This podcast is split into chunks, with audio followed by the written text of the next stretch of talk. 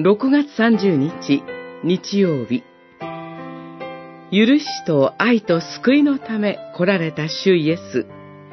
ルカによる福音書9章51節から62節。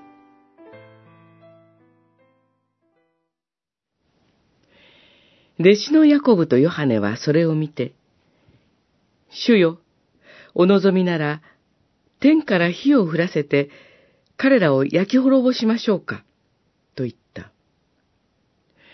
イエスは振り向いて二人を戒められた。そして、一行は別の村に行った。九章、五十四節から五十六節。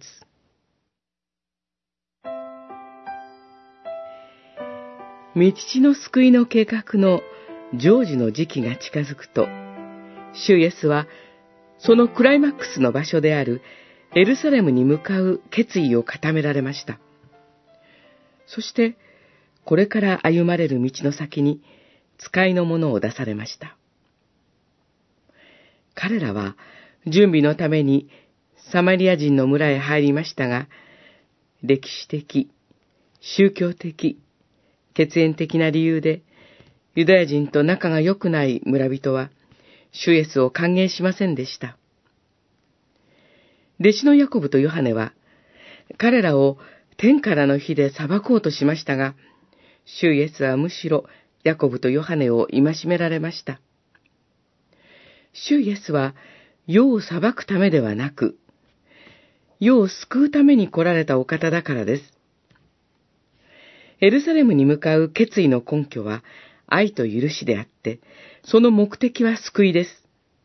そして、これらが道地の御心です。道地の御心に従って、この時敵対的であったサマリア人を、主イエスは許して愛されました。彼らに勝る敵対者のユダヤ人たちさえ許し、愛されました。こうして、許しと愛のゆえに、十字架のあがないによって世を救われたのです。主イエスの許しと愛と救いの御業に心から感謝し、私たちの隣人と心から許し合い、愛し合いましょう。